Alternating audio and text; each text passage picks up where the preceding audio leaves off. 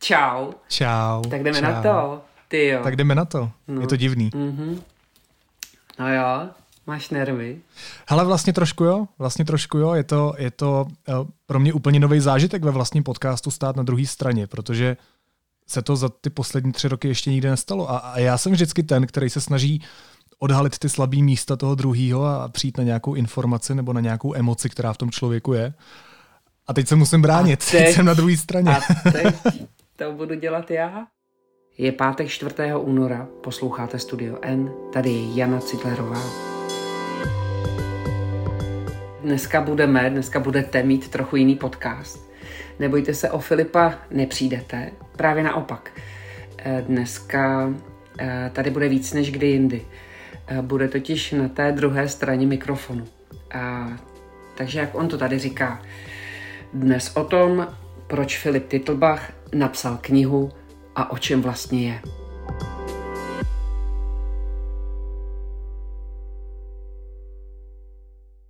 Já teda žádný nervy nemám, to je na mě vidět, že jo. Já jsem úplně v klidu. Vím velmi dobře, že vidíš každou moji chybu, ale aspoň vidíš, co zažíváme my, když sedíme tady naproti tobě.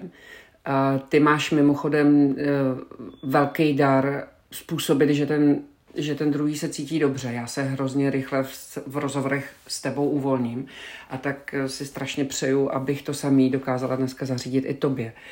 Pamatuju si úplně jako dneska, když jsme se potkali poprvé. Já jsem tehdy, jsme se přistěhovali z Ameriky do Česka, já jsem poprvé přišla do, do, do redakce deníku N, sedla jsem si k nějakému stolu a naproti mě si seděl ty. A ty jsi mi se vším pomáhal, všechno jsi mi ukazoval, dokonce si mi pomohl montovat i tu židli, co jsme všichni tehdy museli. Působil si jako, že už tam jsi dlouho, jenže pak se ukázalo, že jsi tam první den stejně jako já. Nepamatuju si, že by mi někdo takhle rychle, takhle rovnou sednul jako ty a vlastně se na tom nic nezměnilo doteď. Já, já mám pocit, že tě dlouho znám, to je pocit, který dokážeš v lidech velmi dobře vyvolávat a díky tomu máš tak dobrý rozhovory. Lidi ti to prostě chtějí říct. Taky mám pocit, že tě díky tomu strašně dobře znám, ale vlastně až díky tvojí knize jsem si uvědomila, kolik toho o tobě ještě, ještě nevím. Hmm. A na to všechno se tě chci dneska zeptat. Tak pojďme na to, no. Tak jdeme na to. Don't you know you're queen?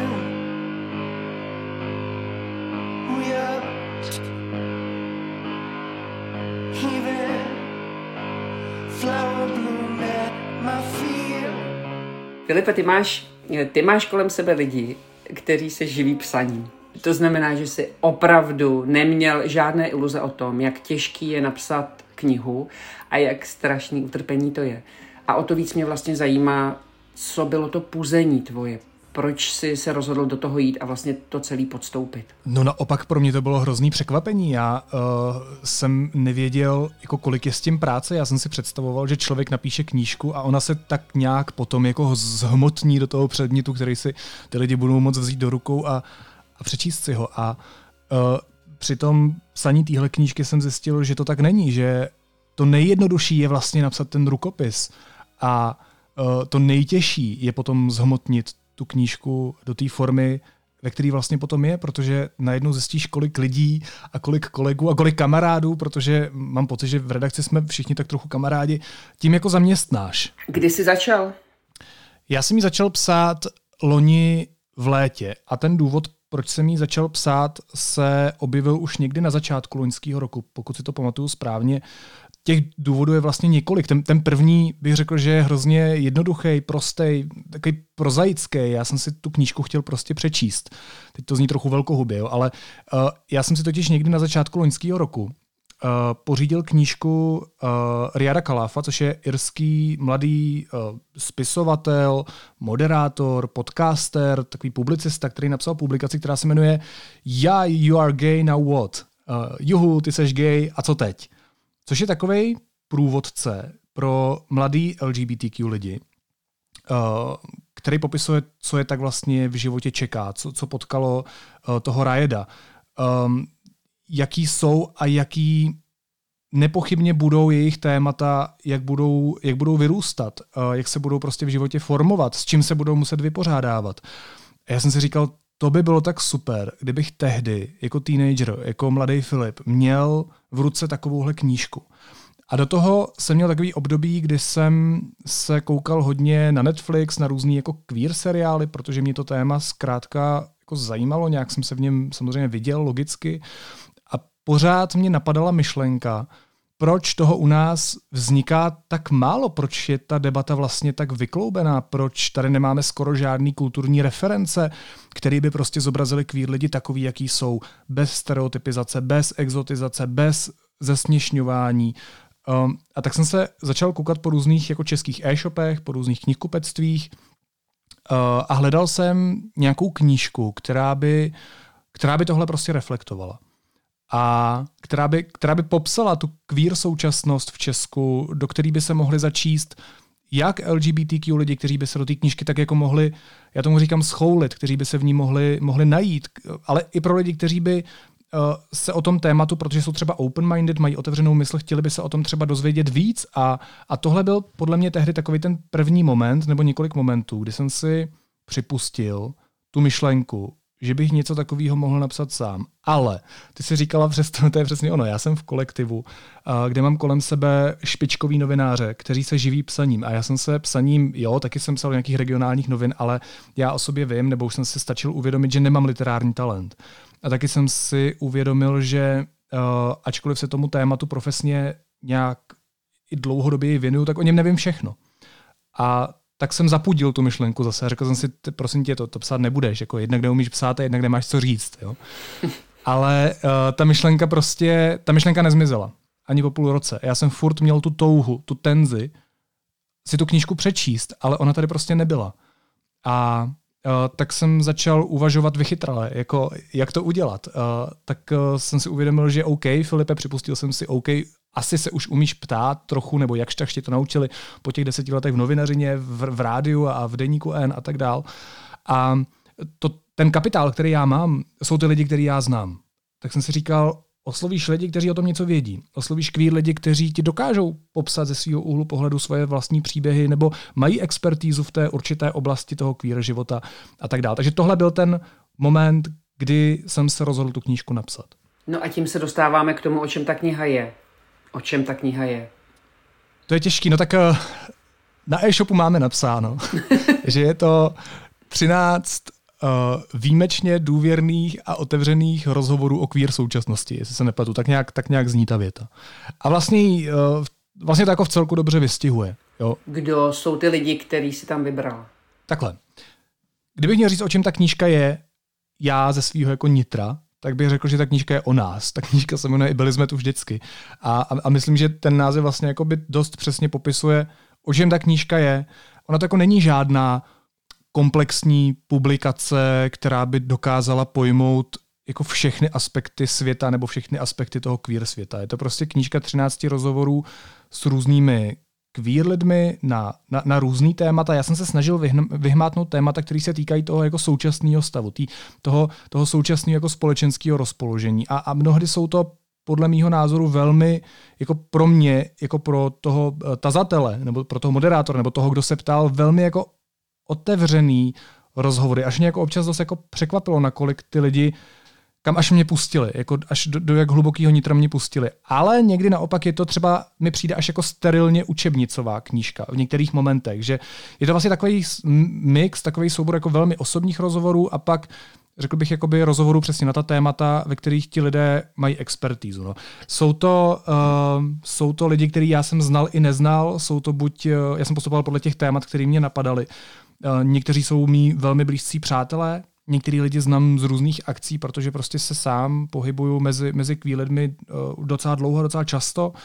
Na některé lidi jsem narazil úplnou náhodou, do té doby jsem je neznal, nebo jsem si třeba přečetl nějaký rozhovor v jiném médiu a řekl jsem si, to je přesně ten člověk, to je ten zajímavý člověk, který by mi měl říct něco, uh, nebo mohl říct něco o tom tématu. A ty témata, to je opravdu jakoby široký spektrum od eh, coming outu přes eh, problematiku trans lidí, nebinárních lidí, bavíme se o Bohu, jestli eh, Bůh miluje queer lidi, bavíme se o o manželství, o rovnoprávnosti. Bavíme se taky trochu o dějinách, protože uh, you have to know your history. Každý by z nás měl vědět, odkud pochází. Co, jako kde, kde jsou ty jeho počátky. Proto se bavíme o dějinách. Bavíme se ale i o těch dějinách, které nejsou zas tak daleko, o socialismu, o tom, jak, jak těžký život měli, měli kví lidi vlastně docela nedávno. Jo. Um, je to možná dost jako těžký čtení, ale jsou tam i pasáže, které třeba jsou i veselější. Bavíme se o životě, o radosti, bavíme se o kultuře, o popkultuře, bavíme se o hudbě, bavíme se o dregu. Giving all you could to the relationship Like a full-time job, nine to five, you gotta work it, work it But the best of you has yet to arrive All the love inside is all the love you ever needed, needed. Já tu knížku už trochu jako nenávidím v posledních týdnech, protože jak jsme jako šli do té finálové fáze, tak mám pocit, že to je jako s nějakou diplomkou, jo? že už to čteš tolikrát, že už vlastně ani sama nevíš, o čem to je. No. Chytla jsi mě v té fázi, kdy jsem toho úplně plnej, až tak moc, že se mi to těžko popisuje.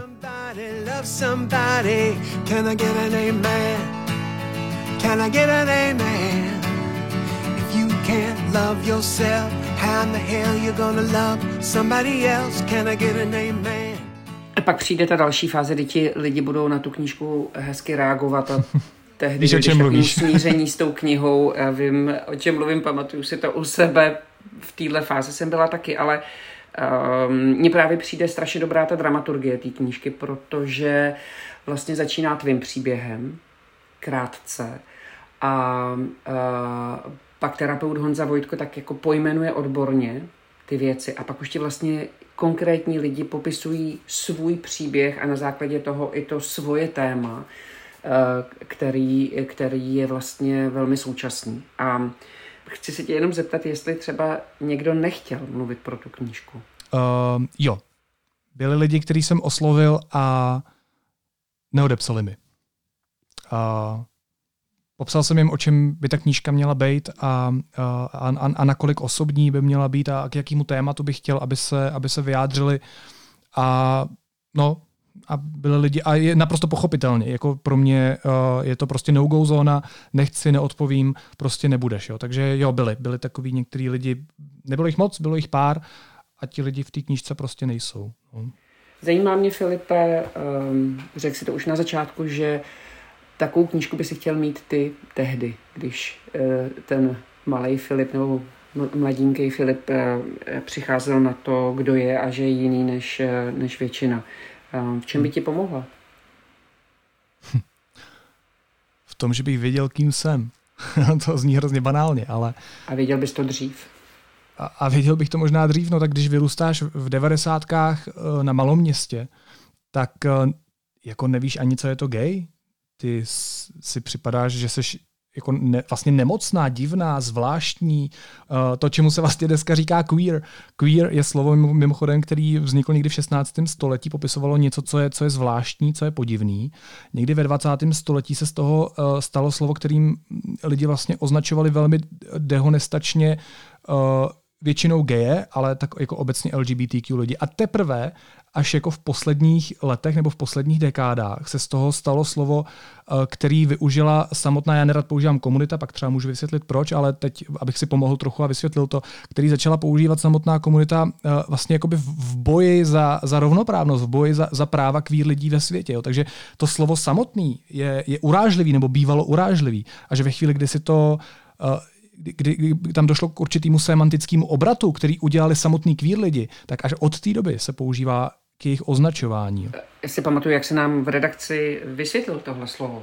Pro mě to bylo oči otevírající a tady na tom našem rozhovoru a i na tom, jak si začal o tom slově mluvit sám je ostatně vidět, jaký ohromný profesionál seš, protože ta moje otázka, co to slovo je a proč ho máme používat, následovala v zápětí ty, ty otázky ani nepotřebuješ dostávat, ty se na ně rovnou odpovídáš, nicméně já ti nějakou položit občas chci. E, vlastně ne, máš, e, jako e, já si uvědomuju, že když se bavíme o tomhle tématu, tak je potřeba, no takhle, pak, když chceš, aby to téma bylo vlastně široce dostupný a a, a srozumitelný pro, pro různý lidi, tak je vlastně potřeba, abys ty termíny, které my jako běžně používáme, vysvětlila. I proto mimochodem v té knížce je, je spousta k tomu, se možná ještě dostaneme termínů, které jsou vysvětlený, aby každý, kdo se v tom chce zorientovat, uh, se v tom zorientovat mohl. Já jsem těm lidem totiž dal opravdu jakoby ty bys řekla safe space, takový ten bezpečný, otevřený prostor, být sami sebou, mluvit vlastním jazykem,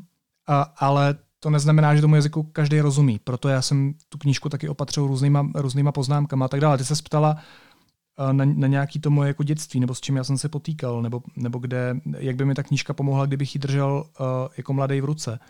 A um, já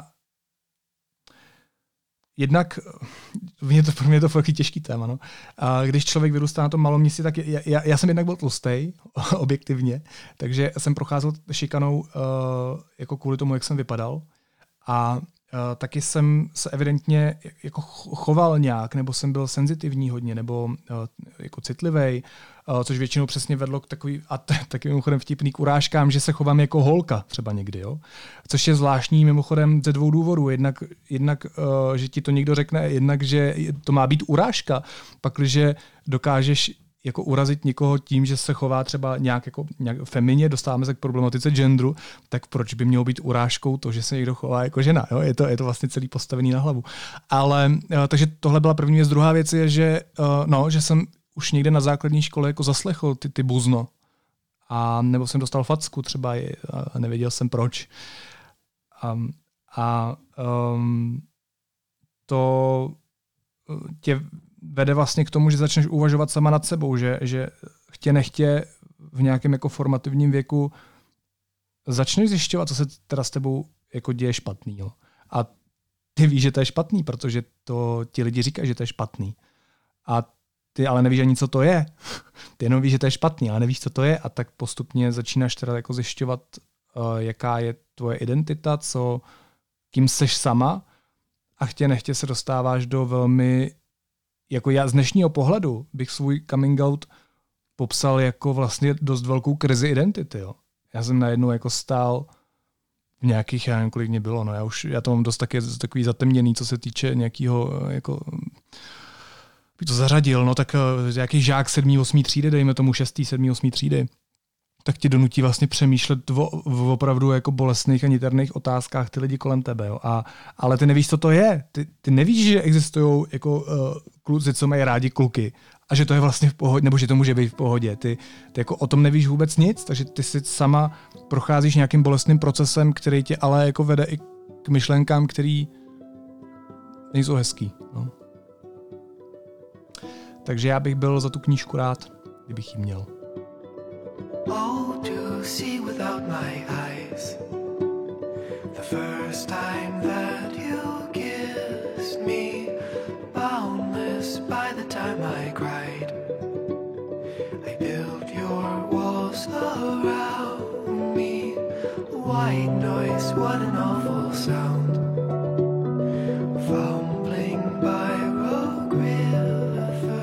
Musím říct, že ten moment, kdy si popisovala reakci tvojí mámy na to, když si to řekl. Mi hrozně spadl kámen ze srdce a měla jsem slzy ve očích z toho, protože to na mě působilo tak, že to bylo stěžení v tom, jak ti bylo umožněno se přijmout. To bylo, to bylo. Ty jako kvír dítě chceš slyšet od svého rodiče, že tě přijímá. Já jsem měl vlastně šťastný coming out. Já jsem měl šťastný coming out, protože mě máma přijala. Já mám skvělou mámu. A co řekla tehdy? Víš, že si to úplně neuvědomuju, přesně ty slova. Ona řekla něco ve smyslu, uh, že jako no a co, ono jí to asi nebylo jedno. Já si myslím, že my jsme se o tom pár let potom ještě jako nebavili. My, tady je taky možná důležitý říct, že vlastně tak trochu jako queer lidi musíme počítat s tím, že uh, je to nejenom, a je strašně bizarní, že se bavíme o coming out, jakože mě to opravdu dodnes mi to přijde bizarní. Proč mám někomu říkat, koho mám rád, když jako, pr, jo, já si, vždycky si to, a to říkám i vám kolegům eh, jako v Enku, když se ptáte na různý queer témata, vždycky si to otočte, vždycky si místo toho geje dosaďte heterosexuál, pak, když vám to bude připadat bizarní, je to bizarní. A, a to samý funguje v tomhle případě. Mami, tati, uh, jsem heterosexuál, no tak to je vtipný, že jo, ale uh, mami, tati, jsem gay, není to zase tak vtipný, když to musí říct a jde ti o to, aby v tom baráku furt mohla žít, aby tě rodiče měli rádi, aby tě nevyhodili na ulici, uh, aby se nezměnila tvoje komunikace s nima a tvůj vztah, to není sranda. A uh, já to štěstí měl no, a, a mě se hrozně ulevilo. No. Pak jsme se o tom úplně nebavili, ale postupem času je, jako, taky je potřeba, aby každý měl určitý čas na srovnání se s různýma věcma, uh, tak jsme se o tom začali bavit a teď je, teď je to super, jako teď je to skvělý. My se s mámou bavíme o vztazí velmi otevřeně, o jejich i o mých. Pro mě tam byla strašně zajímavá vlastně eh, ta pasáž, kdy nebinární Atrin Matuštík eh, popisuje, jak jak, jak, jak je vlastně být heterosexuální a být v souladu s, gen, mít v souladu s gender, s biologickým pohlavím, jak je to vlastně společenský privilegium. A, a to si člověk neuvědomí, když v něm celou dobu žije a má ho a je vlastně ten spořádaný nebo ten, který a, jako odpovídá těm, těm heteronormativním požadavkům té společnosti. No a navíc u těch eh, třeba nebinárních lidí tam je to ještě o to složitější, že oni nemají svoji vlastní kategorii. Dneska, když seš uh, cis muž nebo cis žena, tak víš, co seš a víš, jak máš o sobě mluvit, protože čeština je rodová. Jo? Ta sůl, ten pepř tak ty do všeho dáváš rod. Jako všimni si, o čemkoliv mluvíme v češtině, vždycky to má rod, ale když jsi nebinární, tak nepasuješ ani do jedné role. A, a ty nemáš svoji vlastní kategorii. Jak se máš sám, jak máš sám sebe identifikovat s něčím, co ti společnost nedává možnost tím, že tu kategorii prostě jako nemáš, tak, tak nemáš tu šanci se jako do něčeho jako vlastně napasovat. Každý, každý chce být přijímaný společností. Každý chce být do něčeho napasovaný. Každý chce fungovat ve společnosti bez problému. Každý, každý. I nebinární lidi, i trans lidi, i my a i vy a teď nerad, nerad rozděluju, ale chci tím říct my všichni, jo, my všichni. A jakmile to nemáš, uh, tak máš problém sama se sebou, protože ty se musíš nějak identifikovat. Víš, kolikrát já si tady v Americe uvědomuju, když mluvím anglicky a poslouchám lidi, jak mluví anglicky, jak, jak je to vlastně jenom rozhodnutí toho, uh, toho jazyka, jaký rod čemu přidělí. Tady prostě zvířata například mají všechny mužské rody, málo kdy e, nikdo ti neřekne ta ryba, she, the fish is not she, a, ale je to vlastně jenom rozhodnutí a ty si musíš v té hlavě ty rody přehodit a vlastně tak zjistíš, že to vůbec není nic daného. No, ale třeba jo, určitě ano, a i když ta čeština není uh, třeba v tomhle případě, v tom případě nebinárních lidí úplně jako friendly, úplně přátelská, tak stejně se to dá vyřešit. Jo? A dá se to vyřešit hrozně jednoduše. Dá se to vyřešit, když chceš a respektuješ ostatní lidské bytosti, tak se to dá vyřešit tak, že se toho člověka zeptáš, jak tě mám oslovovat. A někteří nebinární lidi to uh, řeší tak, že ti prostě řeknou, mně je příjemnější on. Oslovuj mě jako on. Není to pro mě ideální, ale je to pro mě příjemnější, než uh, kdybys mi říkal tak nějak, jak mě jako vidíš ty. Jo? A to přece je hrozně jednoduchý jako pro nás, pro ostatní. Já nevidím důvod, proč bych měl eh, se chovat jakkoliv jinak. A někteří lidi uh, to dělají na schvál. Samozřejmě, že to někdy ujede, no tak protože jsme naučení, že žena vypadá jako tak, jak vypadá, muž vypadá tak, jak si myslíme zase, že vypadá a potom nám dělá problém myslet trochu jinak, jít out of the box a poslouchat a respektovat ostatní lidské bytosti. Pak, když jsme k tomu připravení, že, že to tak budeme dělat, tak to zas tak těžký není. A ono, eh, ty lidi tě eh, jako tebou nezačnou opovrhovat, když se spleteš. No tak se spleteš, tak ti řeknou, hele, tak dávej se na to pozor, prosím tě. Než jo, jo, jo, promiň, teď jo. Já jsem zapomněl, jo. A o ničem jiném to není, je to, je to vlastně strašně jednoduchý. Já si myslím, že jsem člověk, který se v tom tématu docela vyzná. A stejně v každém z těch 13 rozhovorů jsem našla něco, co jsem nevěděla, co mi vlastně otevřelo oči. A třeba už jenom konkrétně to privilegium toho být heteronormativní mi vlastně nedošlo, ale pochopila jsem díky němu, proč mám pocit u každého toho rozhovoru, u tebe, u každého uh, queer člověka, který ho znám, že to je vlastně strašná odvaha. Já ti to říkám často, že jsi strašně odvážný a, a je to vlastně proto, že vy dobrovolně se toho privilegia být ten normativní zbavujete a vstupujete do něčeho, vlastně vstupujete do toho, že se vystavíte nepochopením, předsudkům, komplikacím, jako by bylo vlastně jednodušší zůstat ne sám sebou, ale to, co po mně ta společnost chce. A to, že děláte ty kroky ven, vlastně pomáhá nejenom vám být eh, kým jste, ale taky nám, ostatním, to, to chápat. Jo, podle mě je velmi důležitý, pokud, a zase, je to velmi podmíněný, no. pokud na to máš energii, pokud seš k tomu vyzrála, pokud máš okolí, u kterého tušíš, že tě přijme, pak vyzývám všechny, aby prošli coming outem, je to osvobozující pocit. Ale ty podmínky nejsou vždycky takový. Zvlášť ne jako na vesnicích nebo někde. Jako jo, ve městech je to asi jednodušší i, i tím, že si tam třeba najdeš lidi, který jsou stejní jako ty, nebo podobní jako ty, takže eh, jako jednodušeji najdeš někoho, s kým se můžeš stotožnit, jednodušeji najdeš přátelé třeba v, zase v té komunitě.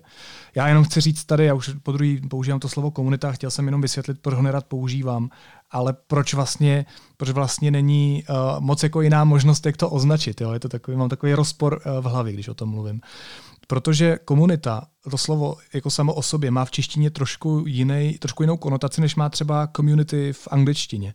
Když řekneš v češtině komunita, tak to zní, kdybychom všichni žili pod nějakou duhovou teplou střechou prostě a, a vařili si tam ve 12 jako všichni obědy, jo? A, jak, a že, že se jako tak jako všichni známe tady. To tak není, já jako neznám všechny.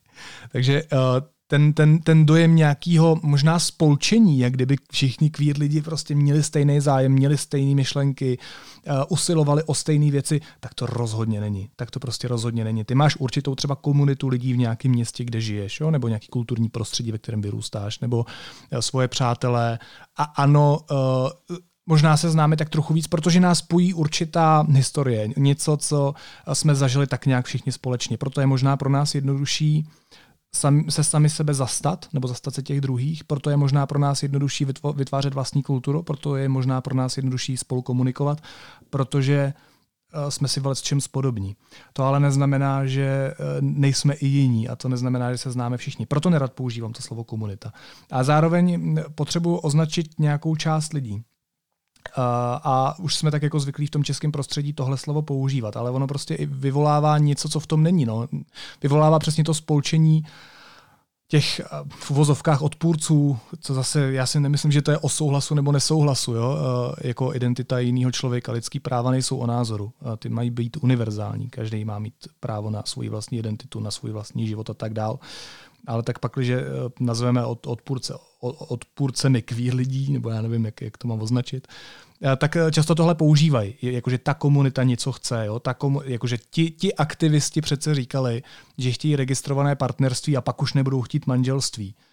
No jako mě v té době, když tady byli nějací aktivisti a usilovali o registrované partnerství, bylo asi 12 let, já jsem nic nepožadoval, rozumíš, jo?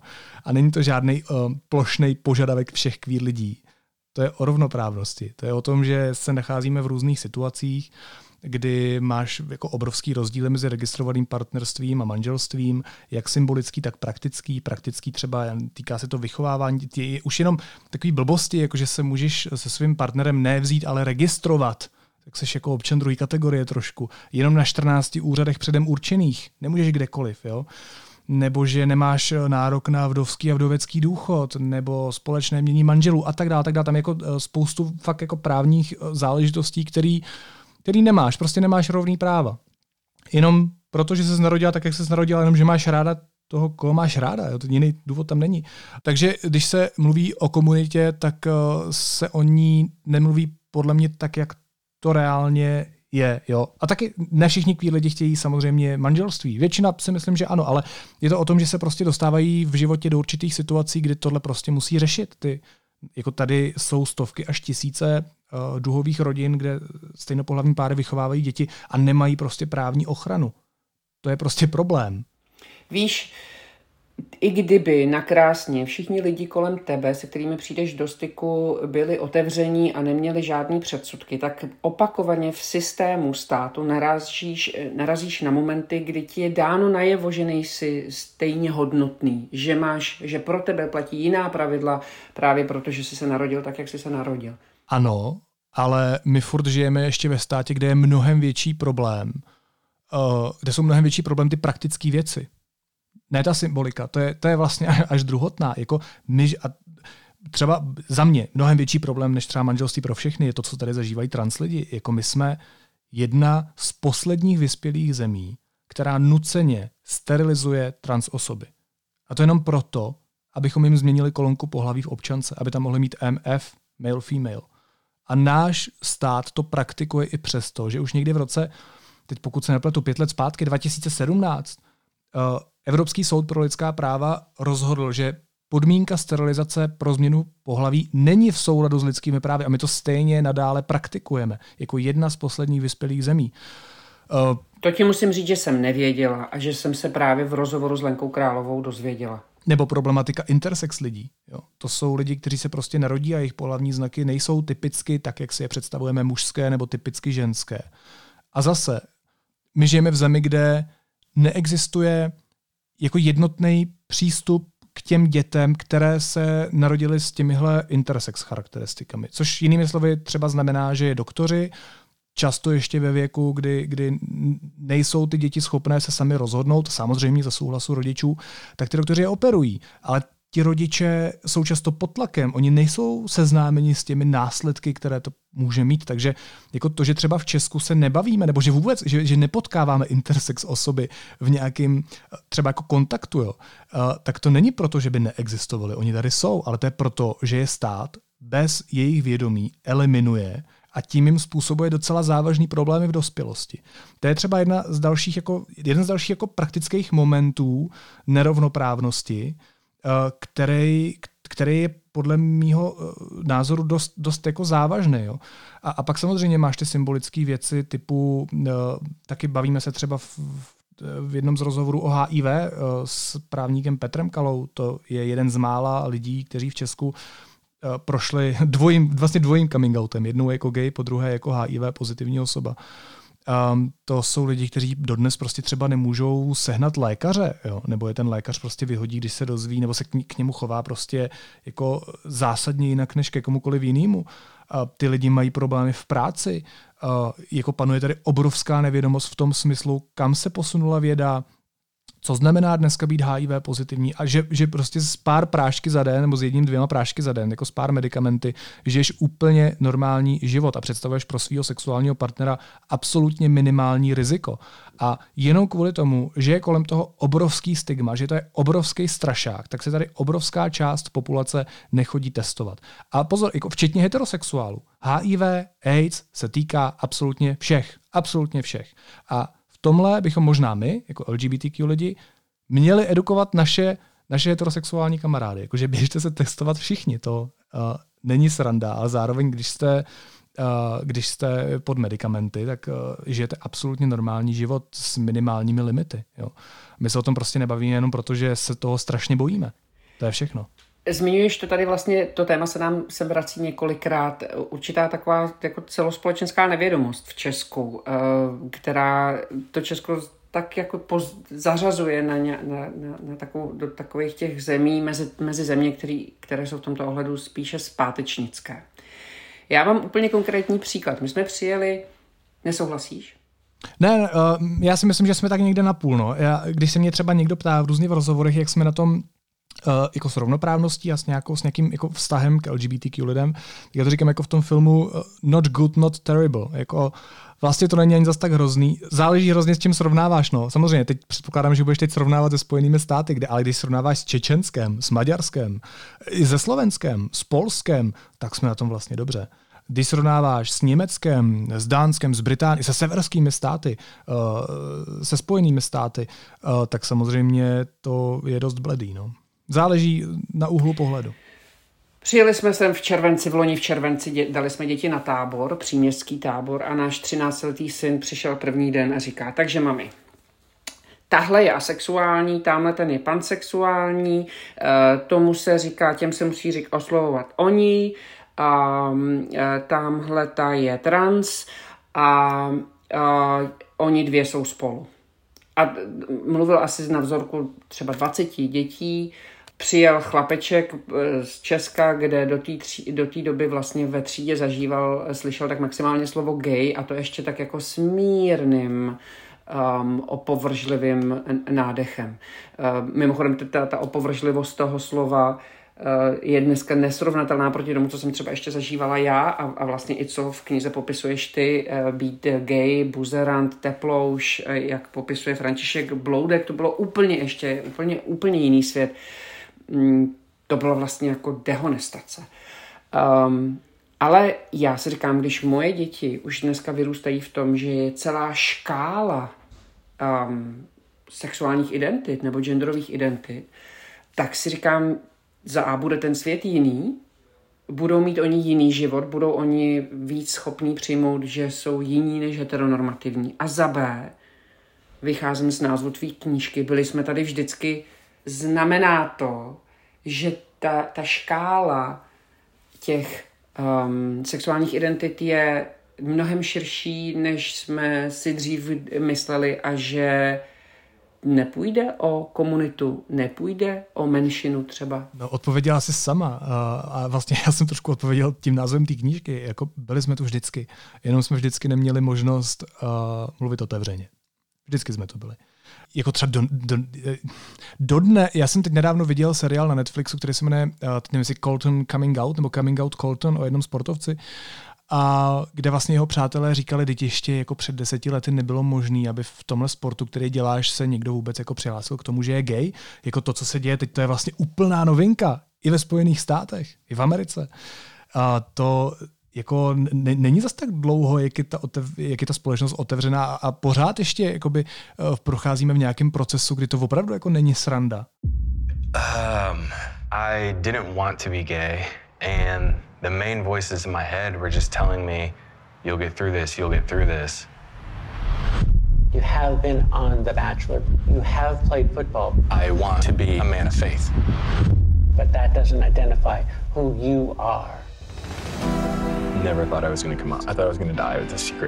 Já dokonce znám i, bo, bohužel se mi ozval, myslím, že to bylo rok zpátky nebo dva roky zpátky, jeden kluk 16 letý, který rodiče v Brně vyhodili z domova jako 2019 nebo 2020 Brno. Jo? Uh, prostě jenom kvůli tomu, že řekl, já jsem gay, nebo mám kluka, to je všechno. Bude ten svět jiný pro naše děti? No já v to doufám. Jako moc v to doufám, že bude otevřený, že bude bez předsudků, uh, že se lidi budou snažit pochopit věci, které sami nezažili. Víš co, ona samozřejmě, já, ta knížka je i dost sebekritická. Ona, já jsem se opravdu snažil, aby byla přístupná pro všechny. Aby byla přístupná pro queer lidi, kteří se v ní dokážou najít, aby byla přístupná pro lidi, kteří se chtějí něco nového dozvědět, nebo je to téma zajímá, ale aby byla přístupná i pro lidi, kteří o tom nechtějí vědět nic a kteří třeba do ruky dostanou úplnou náhodou a jenom se tak jako do ní začtou.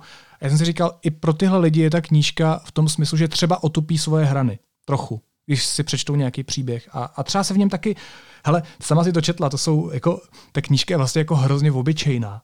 Ona tam, pokud se nepletu, není ani snad ani jedna duhová vlajka, nic, ona je opravdu i příběh, ona je velmi obyčejná. To jsou jako obyčejný životy obyčejných lidí. Jako tam je potřeba mít jenom otevřený oči, abys dokázala číst. Tam nic víc jako nepotřebuješ k tomu, když se potom chceš něco dozvědět. Jo? A já si myslím, že je hrozně potřeba uh, jako vytvářet ty mosty a, a sam, i být sebekritický jakoby dovnitř, a zase použiju to slovo komunita, které nerad používám. I my vlastně trochu musíme pochopit, že je potřeba um, nějak reálně vnímat realitu a skutečnost takovou, jaká je. To znamená to, o čem jsem mluvil třeba v případě coming outu. Jo. Hold, pokud na to mám energii jako queer člověk, pokud to dokážu, tak dá tomu druhému člověku čas, protože i on se potkává jako i i, rozumíš, narodíš se jako gay nebo jako trans, řekneš to svým rodičům, ale pro ně, oni se třeba začnou o tebe hrozně bát, oni začnou mít ohromný strach a oni tě třeba začnou přesvědčovat o tom, že jsem taky už mnohokrát slyšel od svých přátel, hlavně to neříkej tátovi, hlavně to nikdy nevykládej, Ježíš, neříkej to ve škole, prosím tě. No to nechceš slyšet. Ty chceš slyšet, že můžeš žít život, jaký chceš, jaký seš hlavně.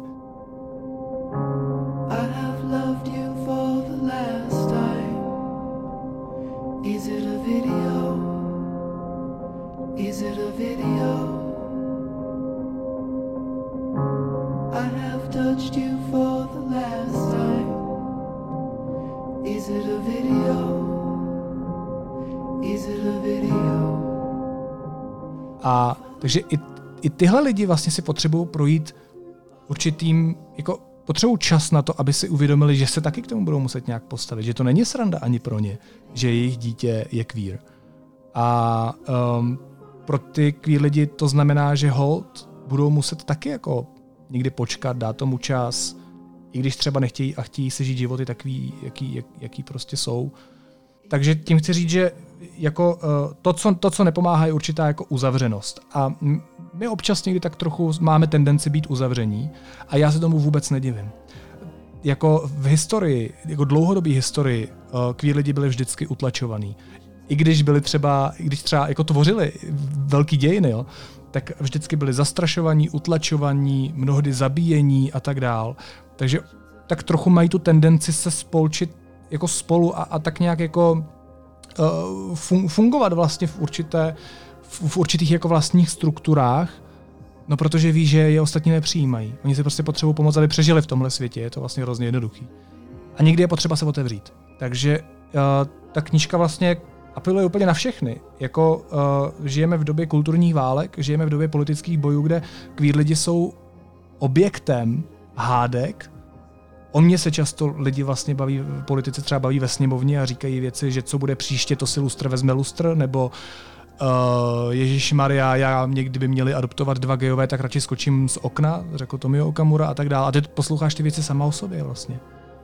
A jestli chceme žít jako v téhle společnosti v míru, což předpokládám, že snad všichni chceme, tak, se, tak musíme jako respektovat ostatní lidské bytosti a musíme se snažit se pochopit. Takže já tou knížkou se snažím dát prostor a je na každém, jak jak si to přebere, aby, aby našel určitý jako most k dalším lidem. Jako víc než cokoliv jiného je to tak trochu jako podaná ruka.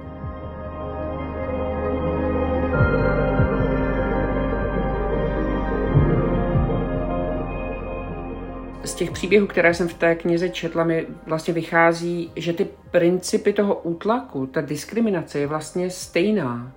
Ať jde o sexuální menšiny, rasové menšiny. Mám pocit, že vlastně díky tomu, i díky tomu se dá mluvit o nějakých komunitách, protože vlastně je to jako menší skupina lidí, která je utlačovaná nějakým způsobem, nějakými projevy tou větší skupinou lidí. Takže ty popisuješ vy popisujete uh, momenty, kdy čelíte nějakým předsudkům a já, kdyby jsme tam dosadili místo gayů třeba um, afroameričany, tak to vlastně i, um, oni by řekli to sami. No souhlasím, jo, vlastně ta knížka je dost aplikovatelná, to téma je dost aplikovatelný na, na jako, jak, jakoukoliv menšinu nebo jakoukoliv část lidí, která je ve společnosti nebo v různých kulturách uh, persekuovaná jenom z toho důvodu, že se narodila jinak, než, než jak se prostě narodila většina. A asi souhlasím s, s tou tvojí tezí, že, že, že ty principy jsou dost podobný, že, že je to vždycky určitá jako dělá se z těch lidí, ty potřebuješ, aby si ovládal lidi, potřebuješ, aby měli z něčeho strach a většinou to právě fungovalo tak, že uh, si označila nějakou uh, část lidí, která byla v menšině a vytvořila si takovou atmosféru, aby ta většina z ní měla strach, aby, aby jí nenáviděla.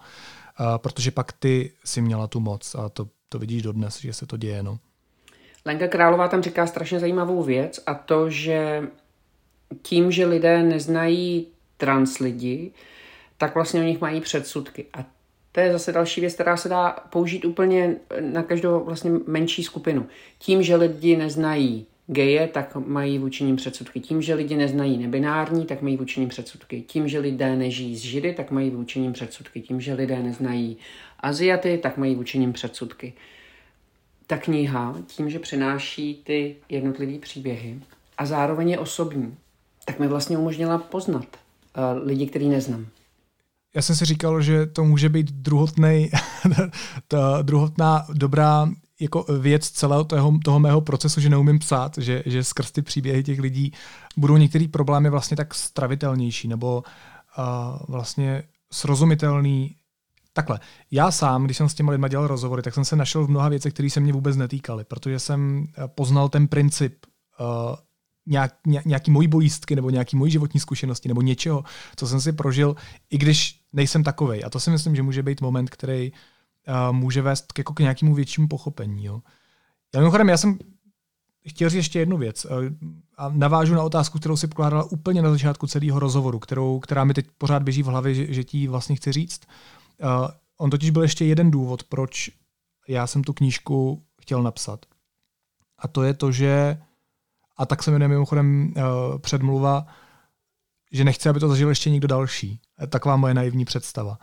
A já jsem si opravdu myslel, že ve svém životě dokážu udělat něco, co přiměje jako ostatní lidi k tomu, aby to další kvír lidi a nebo další menšiny už jako znova nezažívali. Všechny ty ústrky, všechny ty šikany, všechno to násilí, jak fyzický, tak verbální.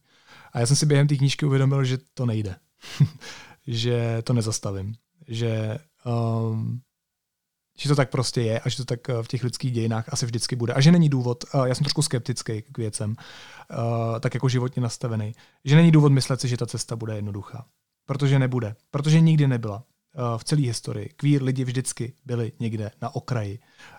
Ne, ne, ne nutně všude, jsou opravdu jako výjimky, jsou stát. Dokonce uh, v hluboké historii byli třeba uh, někteří jakoby queer lidi vyzdvihováni jako božstvo.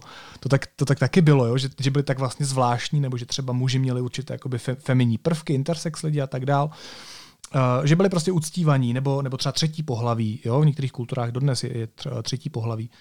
Uh, tak uh, to se taky dělo, ale opravdu jako velmi výjimečně, to je zase jako druhý extrém, ale spíš na co jsme zvyklí, bohužel, je to, že, že, že tyhle lidi neměli moc v historii a v dějinách lidských jako šanci být, být sami sebou. A já vlastně jako kdykoliv si vzpomenu na nějaký svoje vlastní zážitky, kdykoliv se bavím s mými kamarády, s mými přáteli o tom tématu, kdykoliv, a to se taky už párkrát stalo, třeba to zpracovávám tohle, tohle téma queer lidí do, do podcastu. Naposledy si pamatuju, a to nikdy nezapomenu na epizodu s Petrou Procházkovou, která se jmenuje Niko Azair, který já jsem měl opravdu problém, abych, abych nějak nedal na jeho emoce, které jsem v sobě zrovna měl a bylo to pro mě hrozně těžké to poslouchat. A kdykoliv píšu komentáře eh, do našich novin, tak eh, jako ve většině, ve valné většině případů to nejsou veselý osudy. Jo? Já z toho vlastně nikdo se mě nedávno ptal v nějakém rozhovoru, jestli jako uh, jestli jako mi to dělá radost, že můžu psát o tom tématu, jestli, že jsem vlastně teda ten aktivista, nebo já nejsem aktivista. Jo? To, to, je, to je, kdybych řekl, že, že uh, heterosexuální novinář nemůže psát o rodinné politice, protože je zaujatý. To je, je úplně jako stejná věc pro mě. Vracím se jenom k té myšlence. Ta, ta, ta myšlenka, že nechce, aby to zažil někdo další. Ono se to prostě bude, je pro mě to hrozně těžký. No. Ono se to prostě bude dít dál. Um, ta knížka je psaná takovým narrativem, um, trošku naivně možná, uh, abych měl dojem, že jsem jako něco udělal. Já cítím určitou povinnost vůči queer lidem. Protože kdyby nebyli vyautovaní další lidi, kdyby nebyli vyautovaní, vlastně docela víra, jako můj veřejný coming out byl jenom proto, že jsem znal další uh, vlastně docela známí lidi, kteří se veřejně vyautovali. Proto mi to nedělalo takový problém. Já, a dokonce tenkrát jsem, nebudu říkat, komu jsem mi psal a ten člověk mě odpověděl a vlastně jsem s ním probíral nějak, nějaký jakoby, moje věci, je profesní, nakolik mě to může třeba profesně ohrozit, jestli budou přicházet nějaké urážky, nebo jestli mi kvůli tomu někdo může vyhrožovat a tak dále. Tyhle myšlenky prostě v hlavě máš, i když třeba vůbec nemusí být reálný. Jo? Ale výsledku vlastně moc nejsou. Já se s tím, já mám vlastně kolem sebe docela fajn lidi. já mám vlastně docela štěstí. Uh, já mám tři syny, to dobře víš, a ta knížka u nás bude ležet na stole prostě proto, aby si ji kdykoliv mohli otevřít a um, aby to všechno věděli. Ale chci se tě zeptat vlastně nakonec úplně osobní otázku. Ty v té knížce popisuješ ten svůj příběh a popisuješ to odhodlání, to říct mámě, Mm, nacvičoval jsi to nahlas, jsi to několikrát přeříkal. Jednou jsi to vzdal, jsi neodhodlal k tomu. Můžu já jako máma udělat něco, aby moje děti, pokud budou queer, jeden z nich, tři, dva, aby tam nebyly ani ty tři dny, kdy se bojí o to, jestli mi to můžou říct. Můžeš být taková, jaká seš. Já tě znám jako velmi otevřenou jako velmi otevřenou Janu, která je velmi empatická, velmi citlivá. Tohle je, myslím, zásadní a spoustu věcí neovlivníš. Ani kdyby se rozřezal na tisíc kusů. Společnost neovlivníš. Vlivy, které na ty děcka mají dodnes, vlivy, které mají vliv, hlavně, že se živým slovem, ale víš, co chci říct. To, to jakým způsobem společnost uh, ovlivňuje naše myšlení, to, kam, kam se nás snaží zařadit, to, že nás sama někam kategorizuje, to, že nás někam tlačí, uh, nějaká norma prostě tak um, to neovlivníš. Ten člověk stejně bude v tenzi, ten člověk si stejně bude myslet, no a co když zrovna u mě, jako, co když to jenom říká nahlas a přitom jako vlastně to bude hrozně nepříjemný pro ně. Jako, to jsou hold, tyhle úzkostní myšlenky prostě kví lidi mají. Prostě mají. A uh, s tím se budeme muset smířit. dokud se společnost nezmění. A třeba se změní. Já, i když jsem velmi skeptický a pesimistický nějakým jako určitým vlastním naladěním, tak se taky dost upínám k naději. A já to jako naději mám, já si opravdu myslím, že se to zlepšuje, ale že to ještě zdaleka není ideální. Říká Filip Titlbach. Díky moc, Filipe. Já ti moc děkuju. Měj se hezky. Ahoj.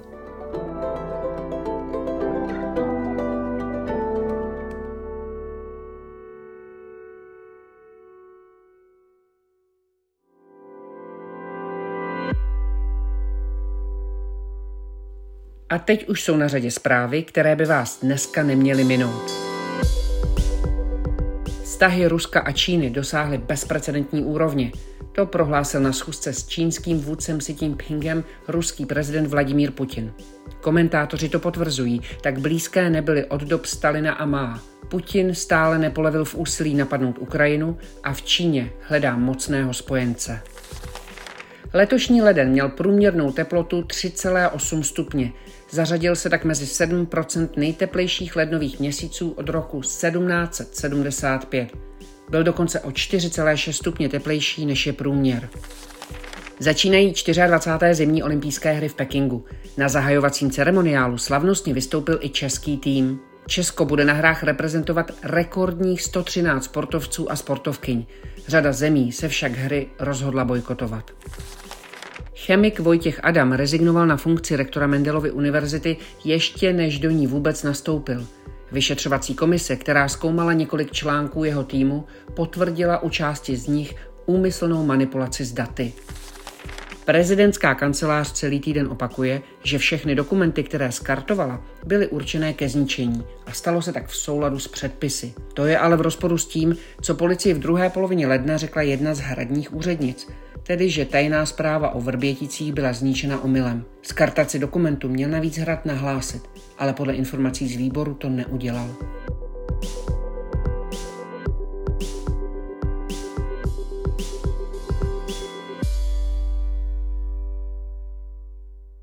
A na závěr ještě jízlivá poznámka.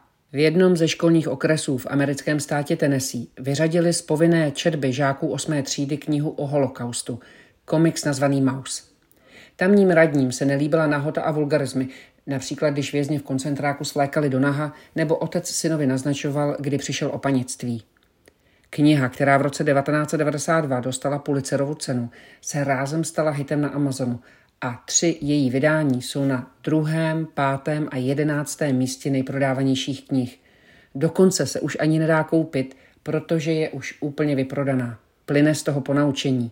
Jestli chcete, aby se kniha četla, zakažte ji. A naopak, tak naslyšenou. V pondělí už zase s Filipem Titlbachem.